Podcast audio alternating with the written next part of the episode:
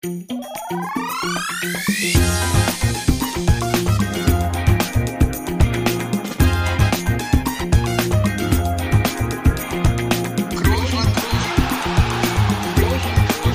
man nicht leicht heben, über den drüber, rüber, weg, rüber, weg. Einfach mal luppen.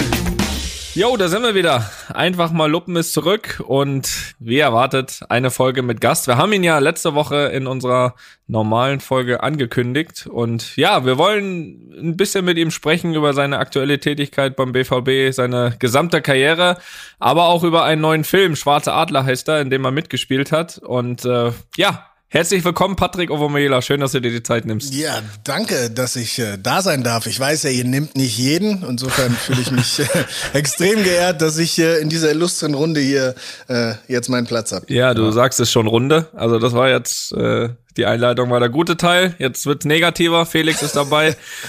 Felix, äh, auch äh, von meiner Seite aus äh, schönen guten Abend nach Braunschweig. Ja, grüß dich, hallo. Ähm, äh, Ovo Toni kündigt sonst immer jeden Gast als besonderen Gast an. Bei dir hat das jetzt nicht gemacht. Ich weiß nicht warum. Anscheinend aber ist er wirklich der einzig Besondere. Ich wollte gerade sagen, da, ich, steche, ich steche jetzt schon heraus, ich bin happy. Ja, aber bin happy. Ähm, das ist auch hier für Toni auch typisch, so, ne? der Businessmann und so. Deswegen von mir kommt immer so die menschliche Seite, das habe ich unseren Gästen auch mal gesagt. Deswegen äh, würde ich einfach mal mit der Frage starten an dich. Ovo, wie geht's dir denn? Äh, mir geht's hervorragend. Ähm, ich bin, äh, ich habe gut zu tun, ich bin gesund. Das gleiche gilt für meine Familie, also dass sie gesund sind. So viel haben die im Moment nicht zu tun. Ähm, ja, und, und ich kann also nicht klagen. Ich komme gerade von einer, von einer schönen Mountainbike-Tour an der frischen Luft an der Isar in München, wo ich jetzt ein paar Tage bin zum Arbeiten.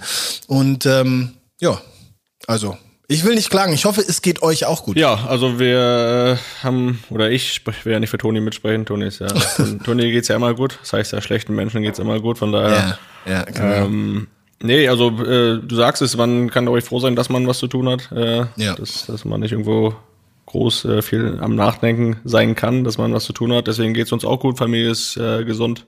Ja, du hast, ich, äh, Toni, lassen wir jetzt mal weg. Äh, du hast, du, du hast es gesagt, Mir geht's gut, hast, danke. Mir geht's ja, gut, danke. Ja. du hast gesagt, du hast zu tun. Du bist äh, aktuell ja so ein bisschen mehrere Rollen unterwegs. Du bist Experte, mhm. du bist äh, sowohl im Fernsehen als auch im Radio Experte. Du bist natürlich mhm. auch äh, dein Job äh, äh, beim BVB. Aber jetzt mal auf die Expertenrolle vielleicht zu kommen. Ähm, mhm. Ist das so eine Sache, wo du sagst, du hast da was für dich gefunden nach dem Fußball, weil ja viele sich damit schwer tun, nach dem Fußball äh, was geeignetes finden, wo du, wo du glücklich mit bist?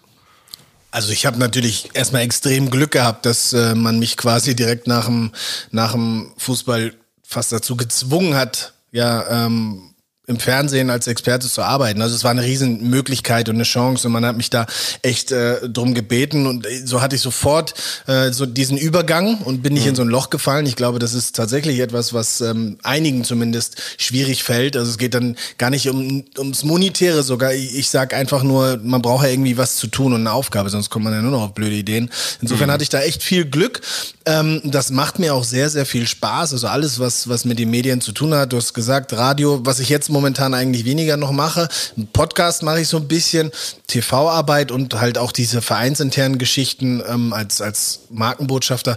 Das, das macht mir schon alles Spaß. Aber ich habe zuletzt auch wieder ähm, so ein bisschen in den Trainerbereich reingeschnuppert, habe ja die A-Lizenz ähm, mhm. gemacht vor, vor drei Jahren schon und ähm, habe bei uns im Nachwuchs des BVB mal ein halbes Jahr die A-Jugend so als Co-Trainer mit begleitet und, und da so ein bisschen reingeschnuppert. Also auch das kann ich mir gut vorstellen. Aber ja, die Medien, die machen, äh, die, die machen Laune. Das ist äh, gefällt mir schon. Ich glaube, ich bin da nicht so nicht auf den Mund gefallen und kann mich kann mich da gut ähm, artikulieren. Deshalb fällt es mir da recht leicht und ich mache das so lange, bis ich was Besseres finde. Aber ähm, ich bin da, ich bin da eigentlich offen für für vieles. Also wie gesagt, auch der der Trainerjob. Allerdings wohlbemerkt im Nachwuchs ähm, mhm. interessiert mich schon so ein bisschen. Vielleicht ist das auch etwas, was mehr und mehr so ein bisschen bei mir stattfinden wird. Ja, aber ich finde das immer interessant so, weil ich meine, ich jetzt mit 30 äh, ist es ja im Fußball ja auch schon alt, da kommt man jetzt auch so, sagt jetzt, jetzt sollte man sich schon auch Gedanken machen, was, was, was kommt danach, ne? Und ich finde das dann mhm. immer sehr interessant, mich mit Leuten auszutauschen, die, die den Weg jetzt schon so, so auch gegangen sind. Ähm, mhm. Wie ist jetzt so als Experte, wie bereitest du dich da so vor auf deinen Job? Hast du da wirklich so, auch wo du sagst, jetzt mich jetzt zu Hause ein, zwei Stunden hin und äh, schau mir das alles an und bin gut vorbereitet? Es hilft natürlich, dass man äh, bisschen weiß, worüber man spricht. Also die Grundlage ist ja schon mal da, dass ich so ein bisschen auch selber mal gekickt habe. Das ist immer, ja. ist immer das Wichtige. Du musst schon auch Interesse am Sport haben. Also ich sitze da jetzt mich, ich setze mich da nicht nur hin und sag, ja, ich habe mal gespielt, deswegen darf ich jetzt was sagen, sondern ich gucke natürlich auch gerne Fußball. Ich gucke alle Spiele der Bundesliga, wenn ich kann und nicht selber kommentieren muss. Das mache ich übrigens auch noch, habe ich gerade vergessen, äh, vergessen, die, die Spiele der Liga zu kommentieren auf Englisch für international. Okay. Ähm, ich gucke also von, von Haus aus gerne Fußballspiele, international und, und national. Deshalb ähm, hast du da schon eine, eine Grundlage. Du kriegst dann natürlich äh, vieles redaktionell vorbereitet, also kriegst so Vorschaumappen, ne? da stehen dann so alte Statistiken drin. Wie oft hat mhm. jetzt Toni Kroos und Real Madrid schon gegen Chelsea gespielt oder ins, in der Historie der Vereine gegeneinander? Und dann kriegst du so ein paar Fakten, dann hast du so ein bisschen Angeberwissen. Aber das im Großen und Ganzen geht es als Experte, äh, anders als am, beim Moderator darum, eigentlich zu, zu sehen, sehen, was da passiert und das zu erklären oder wiederzugeben, vielleicht auch einzuschätzen und, und eine Meinung dazu zu haben. Und da, da ist Vorbereitung ähm, ja manchmal gar nicht so wichtig wie Spielverständnis und, mhm. und, ähm, und, und ein wachsames Auge an, an dem aktuellen Geschehen. Aber ein bisschen vorbereitet sollte man sein. Dann müssen wir dich trotzdem mal jetzt auch mal trotzdem hier ein bisschen testen als Experte. Oh Gott. Oh Gott. Ey, ich habe ja noch, ne? also ich Ja, aber das heißt jetzt, also äh, Ja, mach mal. Wer gewinnt die Champions League? Also Toni ist jetzt äh, hier, Toni ist ja hier auch in der Leitung, ne? Aber du musst ja, ja nicht deswegen ja. jetzt. Äh, Muss ich nicht, ne? Musst also man nicht Real setzen. Ja, nee, also ähm, ja, das ist Real hat natürlich äh, so schwierig reingefunden, würde ich jetzt mal behaupten, in, in die Champions League. Ne? Also das war ja, war ja nicht alles andere als leicht. Ähm, jetzt sind sie aber, jetzt sind sie aber da, wo sie wahrscheinlich auch äh, ähm, hingehören, unter den, unter den ähm, paar letzten, die noch, die noch da sind. Jetzt, jetzt, jetzt wird die Luft dünn. Also ich, ich bin immer der Meinung, eine ne Mannschaft mit einem mit einem starken Kader, also nicht nur ersten Elf, sondern auch auch was danach kommt, hat immer gute Chancen. Ich muss ganz ehrlich sagen, Chelsea hat einen Wahnsinnskader. Äh, jetzt gerade Thema Real, Chelsea morgen das Spiel oder das Spiel, was jetzt ansteht. Ähm, da hat Chelsea echt eine, eine, eine tiefe Bank und ähm, hat auf jeden Fall Argumente. Aber wenn du, wenn du unter den letzten vier Mannschaften bist, dann geht es manchmal auch in diesen Spielen einfach darum, um, um Willen, um Tagesqualität, weil da ist jetzt kein Fallobst mehr dabei. Ne? Also da hat jede Mannschaft ähm, wahnsinnig geile Kicker dabei, ähm, gute Trainer, gute Matchpläne und so weiter und so fort. Das, die, das ist halt, die Luft wird richtig dünn. Insofern ist es schwer zu sagen, wer von denen das macht. Ähm, ich hatte lange Zeit hätte ich, hätte ich Man City gesagt.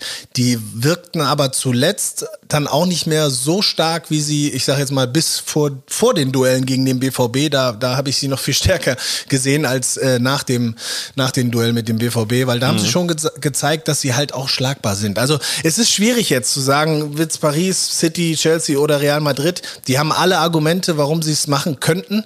Und es gibt auch Argumente, warum es der jeweilige Gegner schaffen kann. Mhm. Also es ist, ähm, ich tue mir da schwer als Experte Experte jetzt da wirklich einen Tipp abzugeben. Aber weil ich hier bei euch bin, äh, Real macht's. das hätten wir auch schneller haben können. Ja, nein, ja, aber jetzt habe ich weit ausgeholt.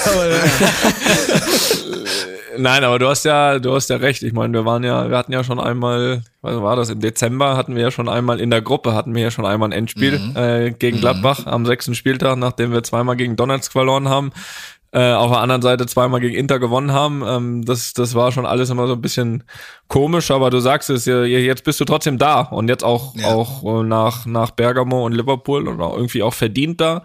Ja. Und ähm, ich bin auch komplett bei dir. Das, das, das äh, mit dem Kader ist natürlich gerade gerade in diesem Jahr, wo ja extrem ja. viele Ausfälle, sage ich mal, die Belastung, Corona und, und Ausfälle und so weiter.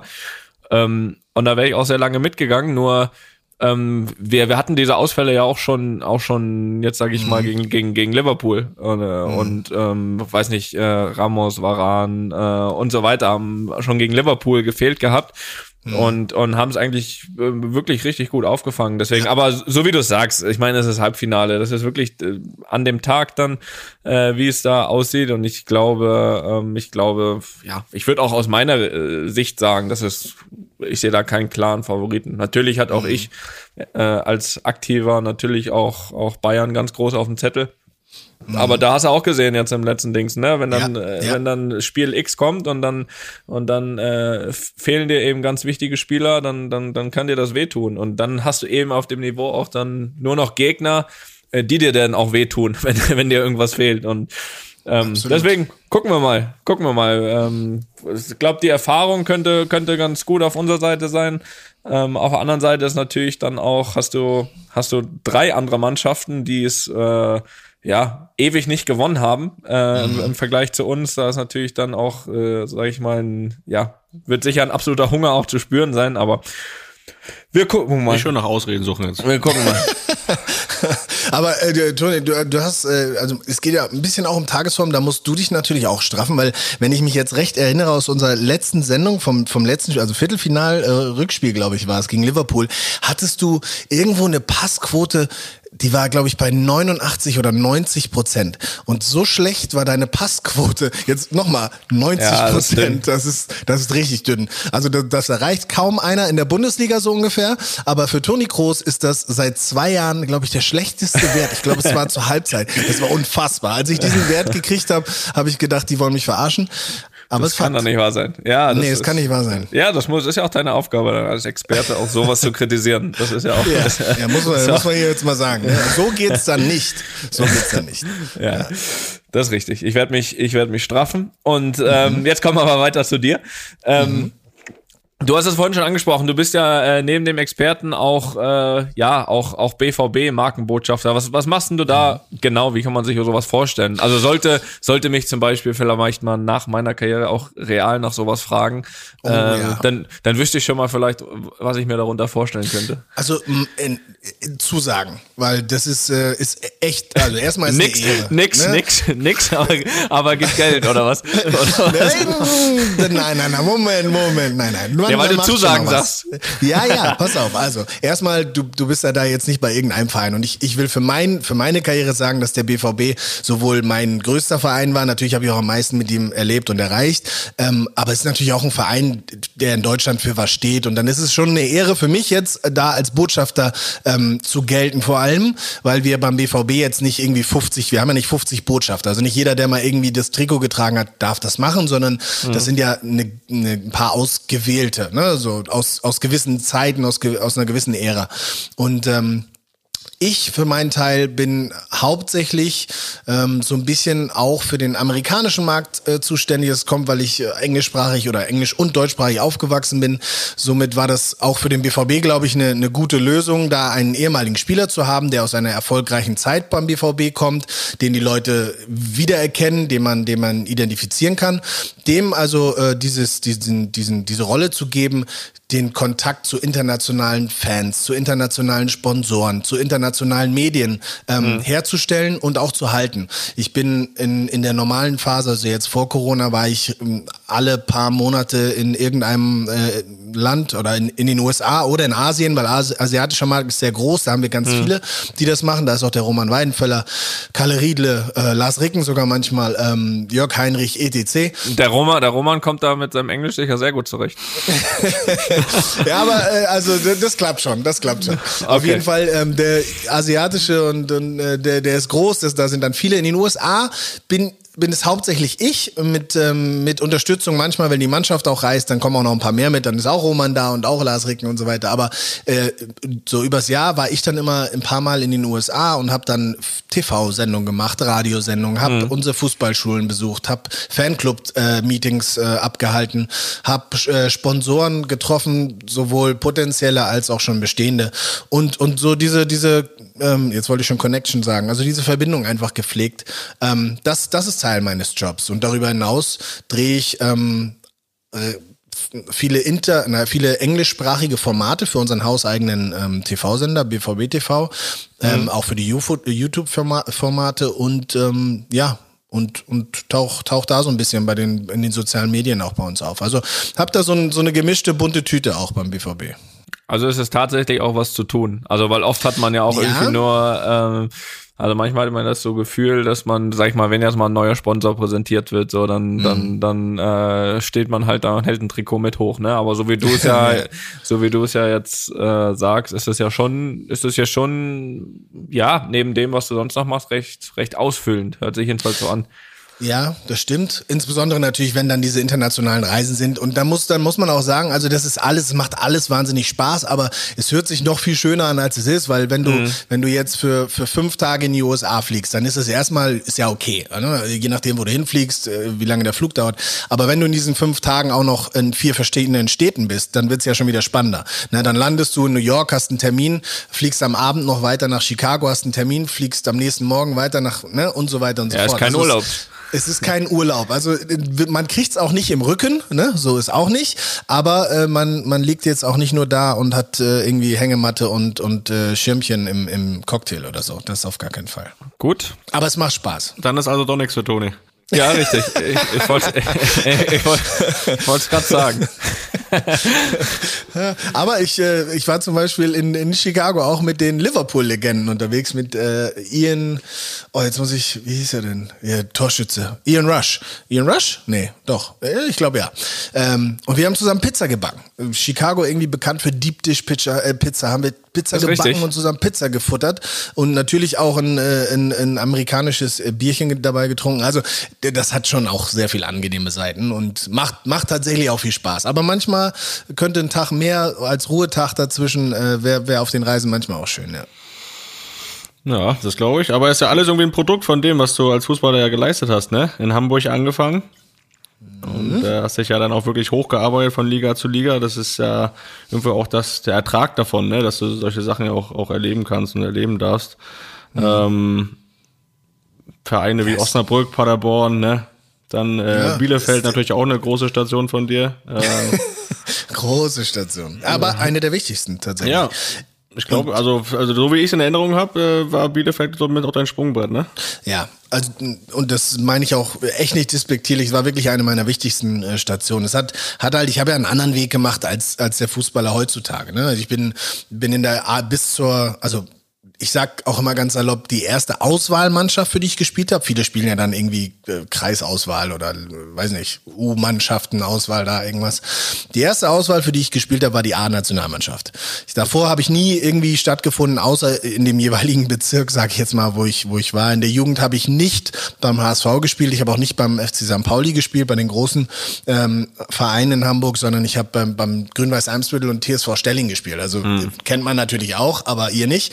Ähm, und und habe dann, hab dann echt äh, nach der A-Jugend in der, in der ich dann etwas, also auffälliger und besser wurde, habe ich dann den Sprung sofort in die, in die Regionalliga, damals dritte Liga, ähm, geschafft, zum Lüneburger SK, auch kein Weltverein. Mhm. Aber habe dann mit dem Lüneburger SK drei Jahre in der dritten Liga gespielt, als sofort als 18-Jähriger. Das war damals auch ähm, schon, schon gut. Also es gab damals nicht Klar. die 18-Jährigen in der Bundesliga. Ne? Dann mhm. tauchte ein paar Jahre später, ging das dann los mit Poldi und Schweini, die mit 18 in der, in der Bundesliga gespielt haben. Aber zu meinem Zeitpunkt war ich, ich bin dann nach fünf Jahren in der, in der dritten Liga, ähm, du hast Osnabrück und Paderborn noch erwähnt, bin ich dann bei Arminia Bielefeld in der zweiten Liga gelandet mit 23 Jahren. Das war vollkommen, ich sage jetzt mal normal. Das war nicht spät, mhm. das war auch nicht besonders früh, aber das war jetzt, ähm, ich war ein junger Spieler und das war, das gab Aufmerksamkeit.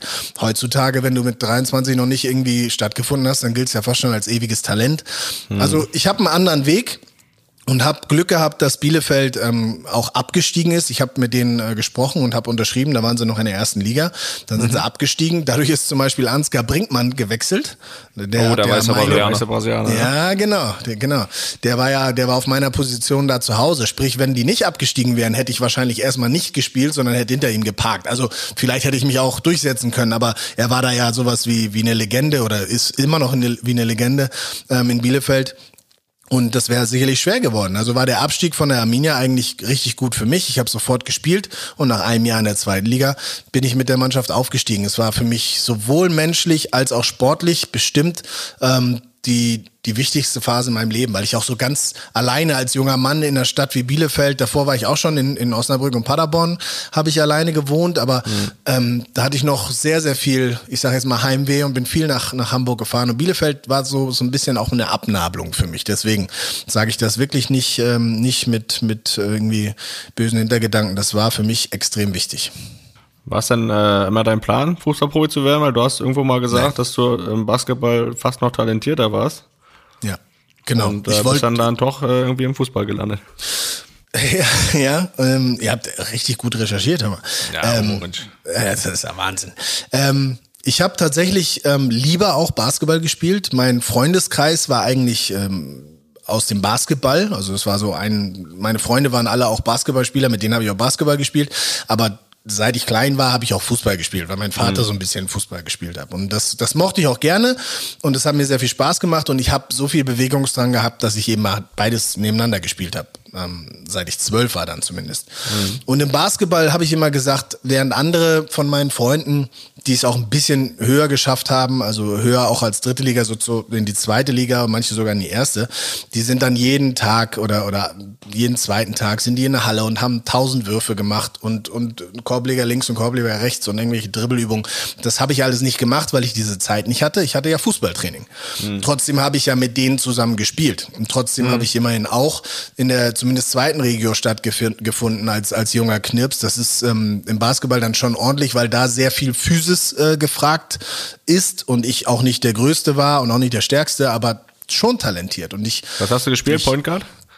Ja, eins und zwei. Also Point und Shooting Guard. Ich konnte mhm. auch ganz gut werfen und sowas und ähm, wusste dann immer daraus. Und ich konnte viel laufen. Die Basketballer sind zwar wahnsinnig flink, aber die können nicht lange. Ne? Mhm. Die, die, ein paar Mal und dann müssen die raus. Dann brauchen sie eine Pause. Und ich konnte halt längere Phasen spielen. Das, das kam mir dann auch zugute. Ich glaube schon, dass ich da auch ähm, was hätte schaffen können. Aber letzten Endes hat mein A-Jugendtrainer zu mir gesagt, ähm, er gibt mir ein bisschen Taschengeld extra, wenn ich noch weiter Fußball spiele. Sonst hätte ich mich nämlich mit 16 schon fürs, für, für den Basketball entschieden und hätte mhm. aufgehört, Fußball Basketball zu spielen. Schaust du heute noch Basketball? Ich muss ganz ehrlich sagen, dass ich nur noch vereinzelt gucke, also natürlich Playoffs und sowas gucke ich dann schon. Ich gucke gerne College Basketball, weil es so so roh ist, so so mhm. ungeschliffen und so wild manchmal. Ähm, ich habe irgendwann vor, oh, ich habe auch noch am Ende meiner Karriere habe ich ja noch noch auch mal für damals war es noch Premiere, ne, das war mittendrin, nicht am Ende, habe ich noch kommentiert so die Finals mit Dirk Nowitzki gegen Miami und sowas. Ähm, da habe ich ja. das noch voll verfolgt und irgendwann habe ich den Faden verloren, weil da auf einmal ging, äh, ähnlich wie im Fußball, ging so die, die Geldexplosion los. Da haben Spieler auf einmal Verträge bekommen und waren Superstars, die noch, äh, die, die nichts geleistet hatten und die keiner kannte, aber die hatten einen Maxed-Out-Deal und haben irgendwie 30 Millionen im Jahr für fünf Jahre und so weiter und so fort. Also das wurde so komplett absurd und dann habe ich auch echt so ein bisschen den Faden verloren hm. und ähm, habe in der Zeit, glaube ich, sogar, ich glaube, das Angeln oder, oder Golfen angefangen und dann habe ich, hab ich Basketball so ein bisschen hinten angelegt. Ich guck's gerne. Ähm, aber, aber nicht mehr so, ich bin da nicht mehr so tief drin. Da könnte ich auf, auf gar keinen Fall Experte sein. okay. Ähm, du hast ja eben schon die Station in Bielefeld angesprochen, auch dann mit dem, auch mit dem Aufstieg in die erste Liga dann, äh, dann ja wieder. Und dass mhm. du ja da wirklich dann auch sehr, sehr schnell zur Kultfigur geworden bist. Und äh, du wirst dich sicher erinnern, wir hören mal ganz kurz rein. Die Fans haben sich ja damals auch ein bisschen was einfallen lassen. Und einige konnten ihr Glück noch gar nicht fassen. Ich denke, so ganz realisieren tue ich das auch erst nachher oder im Bus heute Abend, wann immer ich, ich weiß nicht, letztes Jahr habe ich Regionalliga gespielt, dieses Jahr eine, eine Saison zweite Liga und spiele nächstes Jahr in der ersten Liga. Ich, ich kann dazu nichts mehr sagen.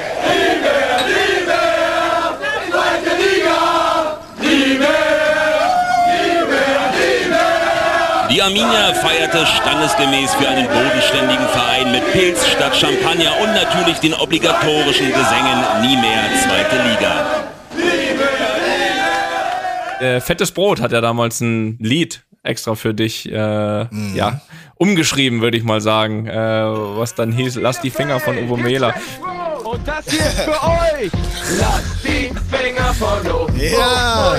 Aha. Lass die Finger von Uwe Alle Fans, alle Fans sagen no. Die Berlin sind Finger froh. Lass die Finger ah. von Uwe ja. Das ist geil. Wie, wie fandest du das? Fandest du das äh, ganz lustig? Weil es ging ja dann wirklich, äh, ja, sehr viral, sag ich mal. Oder War dir das dann am Ende irgendwie unangenehm oder dann schon irgendwie auch große Anerkennung? Nein, äh, ich fühlte mich wahnsinnig geehrt. Also es, es wurde ja auch in den, in, im Stadion, wenn vor den Spielen haben die es äh, haben die es ja auch gesungen und ähm, ich habe mich so wohl gefühlt in Bielefeld und ich glaube auch, dass äh, dass die Fans mich da echt ganz ganz gern hatten, ähm, sowohl als Spieler, aber ich glaube auch als Typ. Ich war ja ich war ja immer mittendrin. Ne? Ich war ja mhm. jung und bin da an jedem Tag, wo es möglich war, habe ich mich auch äh, in der Stadt herumgetrieben. Also mich konnte man immer antreffen und mal was fragen und mal reden und, und so weiter und so fort. Anders als vielleicht der moderne Profi heutzutage.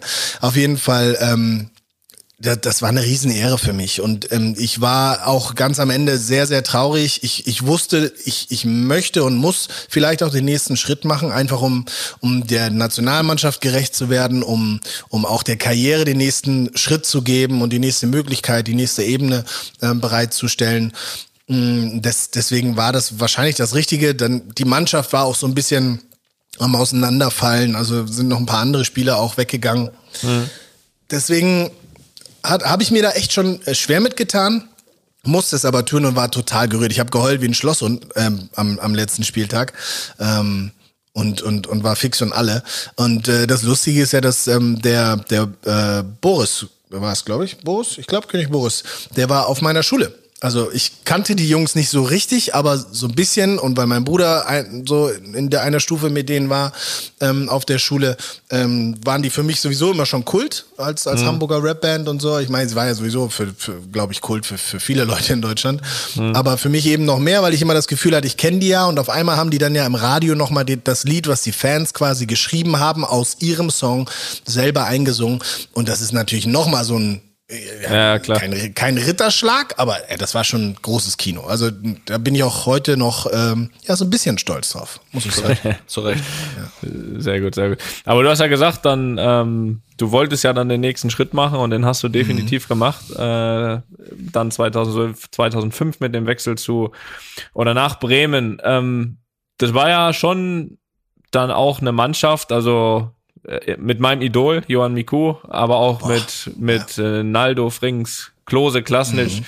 Ähm, erzähl doch mal, das äh, würde mich auch als ehemaliger Werder Bremen-Fan, vor allem in der Zeit äh, damals noch, äh, mhm. mich auch wirklich interessieren, was, äh, ja, wie, wie hast du diese Mannschaft so erlebt? Ich glaube, die waren ja ähm, ist natürlich jetzt schlecht als Fan, aber ich glaube 2003, 2004 war es, wo ja, sie, genau, wo, wo, sie äh, auch Meister geworden sind, genau. Mhm. Ähm, wie hast du diese Mannschaft erlebt mit diesen, mit diesen Spielern äh, und, und, und warum hat das Team so gut funktioniert?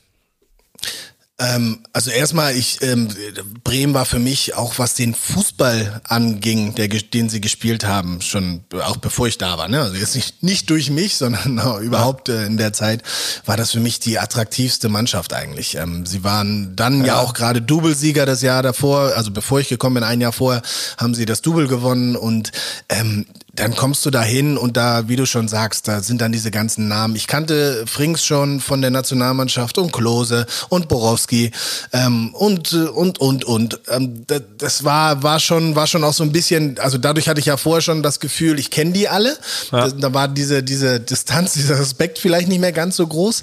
Ähm, oh, Jetzt klopft hier mein Roomservice. Darf ich den mal reinlassen? Ja, klar, klar. ich mach nur wir mal bleiben, die Tür auf und lass. Ja, bleib ja, ja. ruhig dran. Wir bleiben, nee, wir bleiben nicht nur dran, wir bleiben auch drauf. Das ist auch eine Premiere hier. Okay. Ja, ja wo, also wo waren wir denn jetzt? Bei Bremen, bei den Bremen, Bremern. Also ja. ich, ich bin da hingekommen und hatte natürlich schon so ein bisschen das Gefühl, die Jungs ja zu kennen, weil ich mit, mit einigen in der Nationalmannschaft gespielt habe.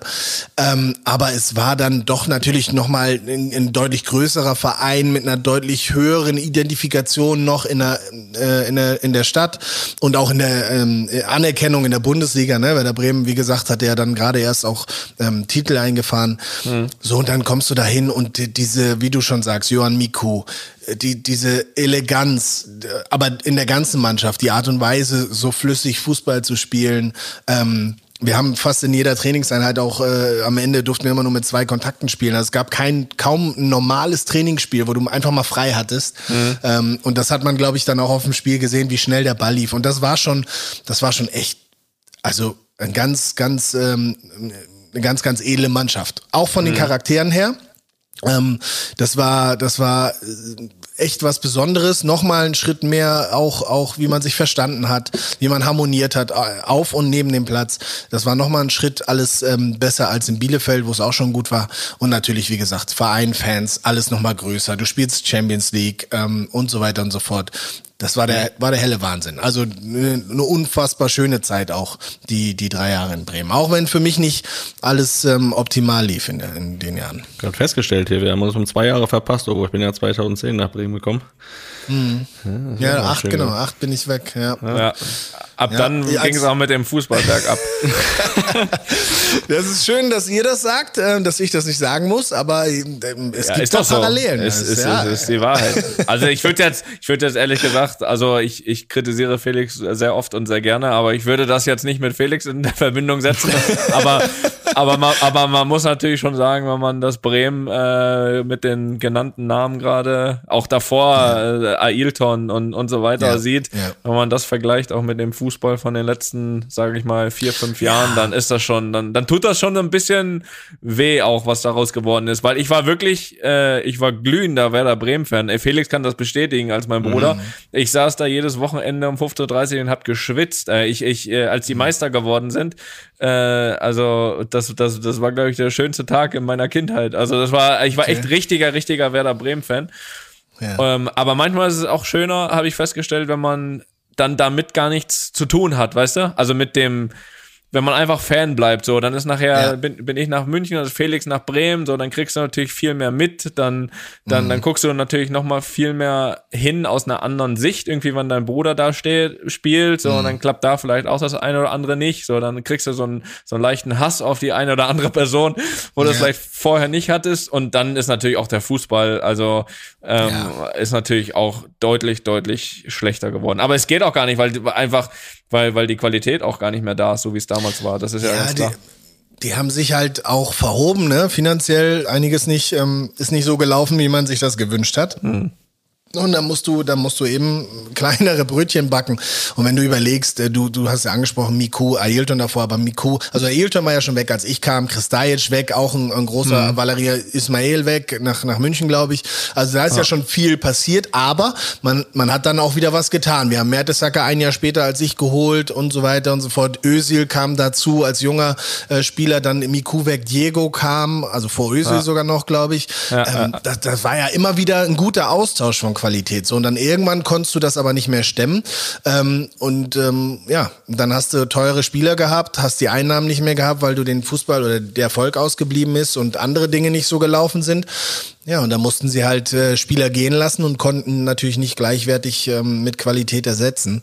Und äh, das, das merkst du dann. Diesen Aderlass merkst du und das ist das äh, Resultat davon. Und äh, das ist ja in keinster Weise besser geworden, sondern eher jedes Jahr ein bisschen schwieriger auch für Bremen, sich da, ähm, äh, wie gesagt, mit Qualität wieder, wieder was zu holen. Dann haben sie Verletzungspech, etc. Also da brauche ich euch nicht, nicht sagen. Das ist ähm, eine ganz, ja. ganz schwierige äh, Geschichte für Bremen da. Ja, ja, ich meine, sie sind ja, sie sind ja schon, sag ich mal, schon letzte, letztes Jahr einfach mm. mal nochmal ganz knapp von der Schippe gesprungen. Ja. Ne? Ähm, das ist, äh, das ist natürlich äh, dann ein bisschen schwierig. Aber ähm, 2008 bist du ja von Bremen dann nach nach Dortmund gewechselt, ähm, mm. die ja, also du hast das eben beschrieben, den Schritt von Bielefeld nach Bremen, so dieses mehr Fans, dieses alles so, das ist ja, ja dann von Bremen nach Dortmund auch nochmal der Fall. Da hast du natürlich nochmal eine ganz andere nochmal eine ganz andere, sag ich mal, äh, ja, Menge an Fans, an auch mhm. äh, äh, positiv bekloppten Fans äh, hast. Ähm, sportlich allerdings war ja Dortmund zu dem Zeitpunkt eigentlich eher ein Tick schwächer als Bremen, äh, wenn ich das richtige Erinnerung habe. Ähm, ja. War das, war, war das damals dein, oder, oder wie, wie kam das zu dem Wechsel dann von Bremen nach Dortmund? Also ich hatte, ich hatte ähm, wie, wie verpacke ich das jetzt? Ich habe heutzutage mit Thomas Schaf ein Verhältnis, dass wir, wenn wir uns bei Golf-Events äh, treffen oder so, das ist äh, super lustig, wir können viel reden, aber äh, als Spieler-Trainer haben wir nicht so viel gesprochen. Und ähm, das war eine, eine schwierige Zeit, dann meine Verletzung und so hat der Verein mir eigentlich, ja, so hat der Verein, äh, hat der Verein mir eigentlich geraten, mein Glück doch vielleicht äh, woanders ähm, zu versuchen. Ich hatte noch ein Jahr Vertrag ähm, und wie du schon sagtest, ich war beim Tabellenzweiten der, der Bundesliga in den letzten drei Jahren davor äh, mhm. jeweils und in der Champions League ETC und dann, wo willst du dann auch hin? Also nach Bayern ist schwierig, wenn du in meinem damals äh, Ende 20, 28 ähm, mit, mit der Verletzungshistorie, die beiden Jahre davor jeweils ein halbes Jahr verletzt gewesen, ist mhm. halt auch nicht so leicht. Ins Ausland wollte ich nicht, weil ich irgendwie das Gefühl hatte, ich will in Deutschland nochmal stattfinden. Ich möchte in der Bundesliga spielen und nicht irgendwo in Russland oder in, in auch, auch nicht in Spanien, weil es dann eben auch nicht die Vereine gewesen wären wären, wo ich ähm, hätte spielen können, auch wenn es da so leichten Kontakt gab. Und deshalb, deshalb ähm, habe ich mich mit, äh, mit einigen Sachen auseinandergesetzt. Da war nicht viel Spannendes dabei, muss ich ehrlich sagen. Und du sagst es, Borussia Dortmund damals Tabellen 13 ähm, war am hartnäckigsten. So, jetzt habe ich immer schon das Stadion toll gefunden, den Verein toll gefunden. Otto Addo, ein Freund von mir, hat vor mir da gespielt, äh, von 99 bis 2005, glaube ich. Da war ich sehr viel zu Besuch. Als mein als mhm. Amateurspieler noch bin ich da immer hingefahren, äh, Champions League Spiele gucken, etc. Und Bielefeld war ja auch nicht so weit weg von Dortmund. Deswegen kannte ich die Stadt, ich kannte den Verein, ich kannte schon ein paar Spieler, ähm, die ganzen Brasilianer und sowas äh, aus Ottos Freundeskreis. Mhm. Und ähm, ich, ich mochte diesen Verein. Aber sportlich gesehen hätte ich das natürlich nicht machen dürfen. So, und ähm, ich habe viel drüber nachgedacht und mein Berater hat mir schon einmal ähm, in, in, meiner, in meinen Amateurjahren gesagt, manchmal muss man einen Schritt zurückgehen, um wieder zwei nach vorne zu machen. Und das werde ich nie vergessen. Damals ging es darum, von Osnabrück, einem Zweitliga-Absteiger, in die Regionalliga ähm, zu Paderborn zu wechseln, einem ewigen Dorfverein in der hm. Regionalliga sozusagen. Hm. Und das wollte ich partout nicht. Die haben ein schlimmes Stadion gehabt damals und so weiter. Da hat er mir diesen Satz gesagt. Und ähnlich war es eigentlich jetzt bei diesem Wechsel von, von Bremen nach Dortmund. Und hm. dazu kam, dass ein gewisser Jürgen Klopp gerade als Trainer äh, festgestanden hat, der auch gesagt hat, ja, den Ovomuela will ich haben, dass das passt und so weiter und so fort. Und dann hat tatsächlich Otto Addo zu mir im äh, Urlaub, wir waren zusammen in den USA, in Los Angeles und saßen, ist kein Scherz, bei IHOP Shop, also diesen, äh, jetzt machen wir ja Werbung, also bei einem Pfannkuchenladen, äh, wo man frühstücken kann, den ganzen Tag, also 24 Stunden kann man da Geil. frühstücken quasi. Äh, ähm, und da saßen wir und da hat er zu mir gesagt, ja, also du, also er war der Meinung, ich wäre nämlich mit Bremen schon Meister geworden. Und er sagte zu mir, ja, du bist ja schon Meister geworden, dann würde ich es auch nicht machen. Und da habe ich ihm gesagt, also ist mir der Pfannkuchen fast aus dem Mund gefallen, habe gesagt, nein, ich bin nicht Meister, aber was hat das mit Dortmund zu tun? Die sind Tabellen 13. Und dann hat mhm. er gesagt, ja, aber die haben aus den vergangenen Jahren Insolvenzprobleme etc. haben die so viel gelernt. Die haben jetzt Jürgen Klopp, einen jungen aufsteigenden äh, steigenden Trainer, den hatte Otto in Mainz in seinen letzten äh, äh, Jahren in Mainz schon erlebt als Trainer. Ähm, und der sagte, der hat was drauf, der kann was bewegen. Und ich sag, die werden Meister in den nächsten drei, vier Jahren. Das hat Otto Addo zu mir gesagt hm. beim Pfannkuchenessen in den USA. Und ich, diese ganzen, diese ganzen Sachen haben dazu geführt, dass ich tatsächlich dann äh, zu Borussia Dortmund gewechselt bin. Ja, und was dann passiert ist, war ja, war ja genau das. Also es, das war unfassbar spannend. Du sagst es, mehr Fans, dieses Stadion zu erleben, wie es, wie es, wie es äh, elektrisiert. Ähm, diesen Verein, die Größe des Vereins, auch die Strahlkraft, obwohl die sportliche äh, Geschichte und die und die finanzielle Geschichte in den letzten Jahren davor alles andere als gut war. Und trotzdem hat dieser Verein so eine Strahlkraft gehabt, das war der helle Wahnsinn. Und die Euphorie, die die Jürgen Klopp in der Mannschaft und bei den Fans ausgelöst hat, die sich dann gegenseitig be befruchtet haben und befeuert haben, das war unfassbar. Das war eine Energie, die ich da so auch noch gar nicht erlebt habe. Und dann war es halt wirklich jedes Jahr ein Schritt nach vorne. Im ersten Jahr sind wir am letzten Spieltag durch ein Abseitstor beim Spiel HSV gegen Frankfurt nicht in die Europa League oder damals noch UEFA, UEFA Cup äh, ja. eingezogen. Im zweiten Jahr haben wir es dann geschafft, haben schon international gespielt. Ja, drittes Jahr Meister, viertes Jahr Doublesieger, fünftes Jahr Champions League Finale das lief nicht so gut. Aber insgesamt war es jedes Jahr irgendwie nochmal eine Schippe drauf und das war war Wahnsinn. Also das dann nochmal erleben zu dürfen, hinten raus in der Karriere. Auch wenn dann wieder Verletzungen dazu kamen. Ich glaube, ich hatte zweieinhalb richtig gute Jahre ohne Verletzung, zweieinhalb Jahre, wo ich wieder sehr viel Pech hatte. Aber insgesamt dabei sein zu dürfen, das war, das war unfassbar. Und Otto Addo kam dann nochmal und sagt, habe ich doch gesagt, oder? Der, der, der sagt, habe ich doch gesagt. Und äh, der ist ja jetzt auch wieder da und ähm, der hat auch seine, seine Runden gemacht über Hamburg und, und Gladbach äh, als Trainer im Jugend- und Profibereich ist er jetzt, in Dänemark war er, glaube ich, auch zwischen, da ist er jetzt bei uns für die Talente äh, zuständig als, als Chef, äh, Talente-Chef und Integrationstrainer. Und ähm, wir, wir lachen eine ganze Menge über die alten Zeiten, die wir zusammen erlebt haben und ja. natürlich auch über diese Anekdote. Das ist, ja, das ist ja auch immer das Schönste, so die Menschen, die man unterwegs da, mit denen man was zusammen erreicht hat, ja. dass er dann immer nochmal äh, nachzubesprechen ist ja auch so, das ist mit das Schönste an der ganzen Geschichte. Ähm, was ja auch äh, schön war, Pokalsieg 2012 äh, gegen äh, Geht so. Bayern mit ge gegen Bayern mit dem Kollegen hier in der Leitung. Findet ihr auch, oder? ja, also so. geht so, ne? Und dann hat auch Peter Gagelmann keine Lust mehr. Der BVB schlägt den FC Bayern München am Ende mit 5 zu 2 und gewinnt damit auch vollkommen verdient und zu Recht den DFB-Pokal in der Saison 2011 und 2012 und erreicht damit das so heiß erwartete und ersehnte Double aus Meisterschaft und Pokal. Ich war, ich war im Stadion auch, kann ich mich auch daran erinnern. Ja, ich war auch, ich war ja auch nur im Stadion, ich muss ich sagen, ich war auf Krücken. Ja. Aber ähm, zum Glück waren ein paar von den Bayern-Spielern offensichtlich auch auf Krücken. Darf ich das so sagen hier oder ich weiß nicht? Also ja, du hast absolut recht. Du hast absolut recht. Ja, das, das war ja, das war ja auch nicht das Schlimmste. Also, also es war ein war natürlich ein Kacktag für uns, aber dass mhm. der eine Woche später noch, noch schlechter werden kann, das wussten wir an dem Tag noch nicht. Äh, kam ja, das stimmt. Champions League Finale gegen Chelsea. Ja, richtig. Das kam ja, ja, da habt, da habt ihr es richtig dick bekommen, das stimmt. Ja. Und dann kam noch aber, das äh, EM-Halbfinale aus gegen Italien, war auch gespielt. Das war ein schöner oh, Sommer, stimmt. du. Das war ja, oh ja. Da warst du auch schuld, ne? Ja. Da war ich auch. richtig. Ah, ich finde eure, eure, eure zwischenmenschliche Beziehung finde ich übrigens sehr sensationell. Also, dass ihr euch so unterstützt und äh, ja, ja. immer wieder den Rücken tätschelt. Aber ähm, ja, jetzt, wo du es sagst, das war, äh, das muss echt bitter gewesen sein. Also äh, jetzt und jetzt ehrlich, also ich weiß ja auch, wie es ist, wenn man, wenn man mal in die Scheiße greift und so. Aber jetzt, wo du so diese ganzen nach, nacheinander Dinge, also Pokal kriegst du, äh, oh ja, Hut ab. Ja. Ich weiß nicht, wie du das gemacht hast. Ich kann dir, ich kann gerne gleich mal erzählen, dass ich 2006 nach der Nicht-Nominierung am letzten Tag vor äh, vor dem Sommermärchen, ähm, was ich da so getrieben habe, um überhaupt wieder auf die Spur zu kommen. Aber ich, also sowas ist ja ähnlich schlimm, wenn du so einen verbraten kriegst. Ich kann dir sagen, was ja. Toni nach dem Champions League Finale gemacht hat. Oh ja, da warst du dabei, ne? Ja.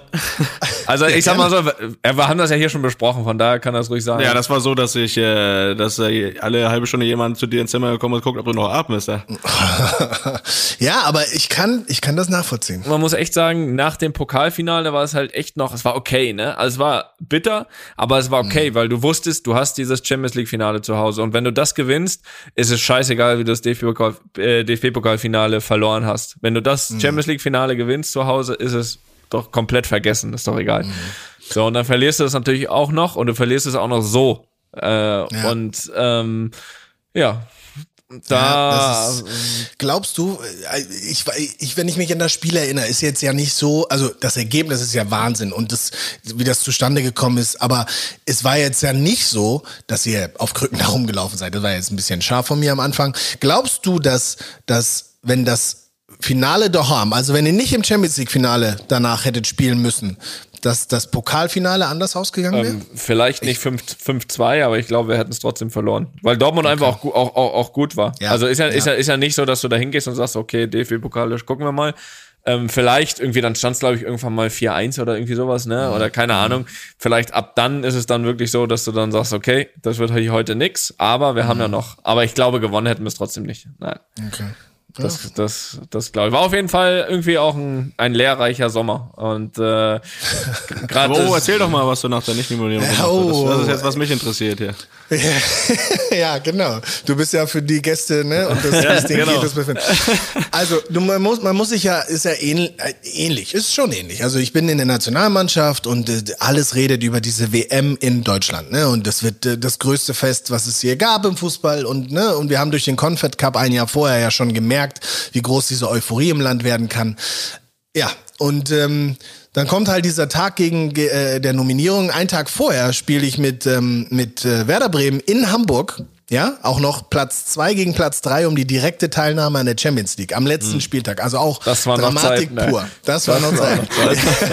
genau, das war noch Zeit. HSV bald, und Werder ich Bremen. Sagte, ich sagte ja, bald wird auch um Platz zwei und drei gespielt. bei ja, den beiden. Weiß, ja. Bei den beiden. Und, und, und, mit Schalke noch mittendrin. ähm, aber das, wir, wir spielen da, ne, wir gewinnen irgendwie Wahnsinn. Ailton spielt mittlerweile für den HSV, schießt neben das leere Tor. Ich glaube, wir haben Elfmeter verschossen, wenn ich, wenn ich nicht ganz falsch gewickelt bin. Egal, wir gewinnen da irgendwie und wir haben eine Riesenparty danach. Also wirklich alles gut. Ich glaube, ähm, ich glaube, zwei Tage später war Nominierung, am Montag, nicht am, nicht am Sonntag. Weil ja. am nächsten Tag hätte ich die gar nicht wahrnehmen Ich wollte sagen, den nächsten so Tag hast du nicht erlebt.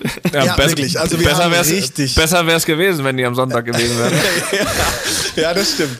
Ja, und dann auf jeden Fall ruft dich, ruft morgen, klingelt morgens das Telefon und dann äh, ist der, ist der Cleansy dran und äh, sagt dir, ähm, also druckst du schon so rum, fragt, wie es geht und sonst so und wie war das Spiel. Also so banales Zeug, was überhaupt nichts da zu suchen hat, weil eigentlich muss er anrufen und sagen, bist du heiß, ja, fährst mit, so. Und dann ist das Telefonat auch schnell wieder vorbei. Und er fing an mit, ja, wie war das Spiel und wie hast du dich gefühlt? Und dann, dann das, also mit jedem Wort wurde mein Gefühl auch schlechter und dann haut er halt irgendwann raus, wir haben uns dazu entschieden, einen offensiven mehr mitzunehmen und einen defensiven weniger und das trifft leider dich. So, in etwa. Nicht genauer Wortlaut, aber in etwa. Mhm. Und also dann, dann fall ich ins, bin ich jetzt echt ins Bodenlose gefallen. Das Schlimmste mhm. daran ist, wir haben noch eine Woche Training mit Werder Bremen. Abtrainieren. Das war sowas bei Thomas Schaf. Runtertrainieren.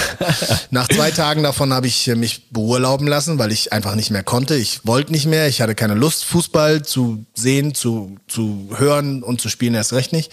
Mhm. Ähm, und dann habe ich mich bei all meinen Freunden erkundigt, was kann ich diesen Sommer machen? Ich muss raus aus Deutschland. Ähm, ich will eine gute Zeit haben und wie einer erwähnt die WM oder sonst was. Und mhm. dann äh, ging, ging das los. Hugh Hefner wurde in dem Jahr, da war auf Welttournee und hat sein schon mal gut er hat sein er hat sein ähm, er hat seinen 80. Geburtstag irgendwie rund um die Welt gefeiert oder so. Und der, der Playboy, also Playboy Bisschen Germany, gereist. Nein, nicht ganz, nicht ganz, aber der Playboy Germany hat in München eine Riesensause gemacht. Dann habe ich also in München angefangen, bin von Bremen nach München geflogen. In, äh, Im P1 gab es eine Riesen so mit Casino und, und aufgebaut und so eine Playboy-Party. Die Bunnies liefen da rum. Ich, der, der junge Owe war Single, er hat sein Leben da genossen. So, dann ähm, war das ja vorbei offensichtlich nach ein, zwei Tagen. Dann habe ich mir am Sonntag überlegt, pass auf, am Dienstag könntest du in die USA fliegen, weil da redet keiner über Fußball, die interessieren sich dafür nicht und ähm, dann bist du weit weg auf der anderen Seite und da kannst du shoppen und keine Ahnung machen. So ein Kumpel von mir war, war zu dem Zeitpunkt da, bin ich also nach New York geflogen. Hab jeden Nightclub in New York äh, irgendwie äh, einen Abend nacheinander gebucht. Das Gute ist, in New York hat an jedem Tag in der Woche eigentlich einen Club auf und ich war an jedem Tag dieser Woche in einem Club. Ähm, viel, viel Alkohol war dabei, das, das definitiv. Ähm, bis mein Kumpel gesagt hat, wir könnten eigentlich auch ähm, zur NBA, zu den Finals, weil Dirk Nowitzki ist in den Finals und spielt mit Dallas gegen Miami. Und ich sag, ja, Miami ist ja cool, aber Dallas kenne ich als Stadt nicht.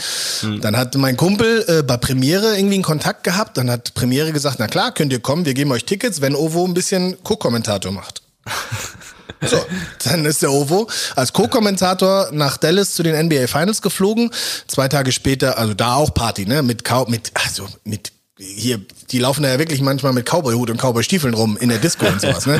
Und, und Ovo mittendrin, das war ein Riesenspektakel, das war fantastisch. Nach zwei Tagen wechselte das dann ja nach Miami, also ich spiele ja dann zweimal in, in Dallas, irgendwie viermal in Miami und so weiter, also hin und her oder dreimal und viermal und keine Ahnung. Ich in Miami. Also ich habe in, in, in, dann in LA noch zwischenzeitlich, also ich war mittlerweile auch schon, ich weiß nicht, wie viele Wochen weg, drei oder vier. Und, war die WM ähm, schon vorbei? War die nee, nee, nee, nee, nee, nee, nee, nee, das war ja, also ne, ich bin ja direkt nach der Saison geflogen, also Ende Mai und die WM fing ja erst Mitte Juni an. Also jetzt fing sie also an und äh, ich war aber in meinem Basketballfieber äh, da an, äh, noch gewesen und ähm, habe Party gemacht. Und dann war halt in Amerika alles getan. Ich war in jeder Stadt. Ich war dann in LA, in Miami, in Dallas, in, in New York und so weiter. Ich habe so viel Party gemacht. Ich wollte schon wieder auch mal nach Europa meine Freunde sehen und so. Dann habe ich aber gesagt, ich kann nur nicht nach Deutschland. Und ähm, dann habe ich gesagt, gut, dann fliegen wir nach Ibiza. Habe eine riesen Villa irgendwie damals gemietet, wo viele, viele Leute reinpassen und habe wirklich alle meine Freunde gebeten, doch nach Ibiza zu kommen und äh, mit mir da eine Wir vergessen die WM Woche zu feiern. Und das haben wir gemacht. Und da war es dann in etwa so wie bei Toni nach dem, nach dem Finale daheim. Da habe ich jede Nacht, äh, musste ich Kontrolle haben, dass, dass ich, äh, noch Puls, dass ich, ob, dass noch ich Puls, noch. Puls habe. Ja, ja.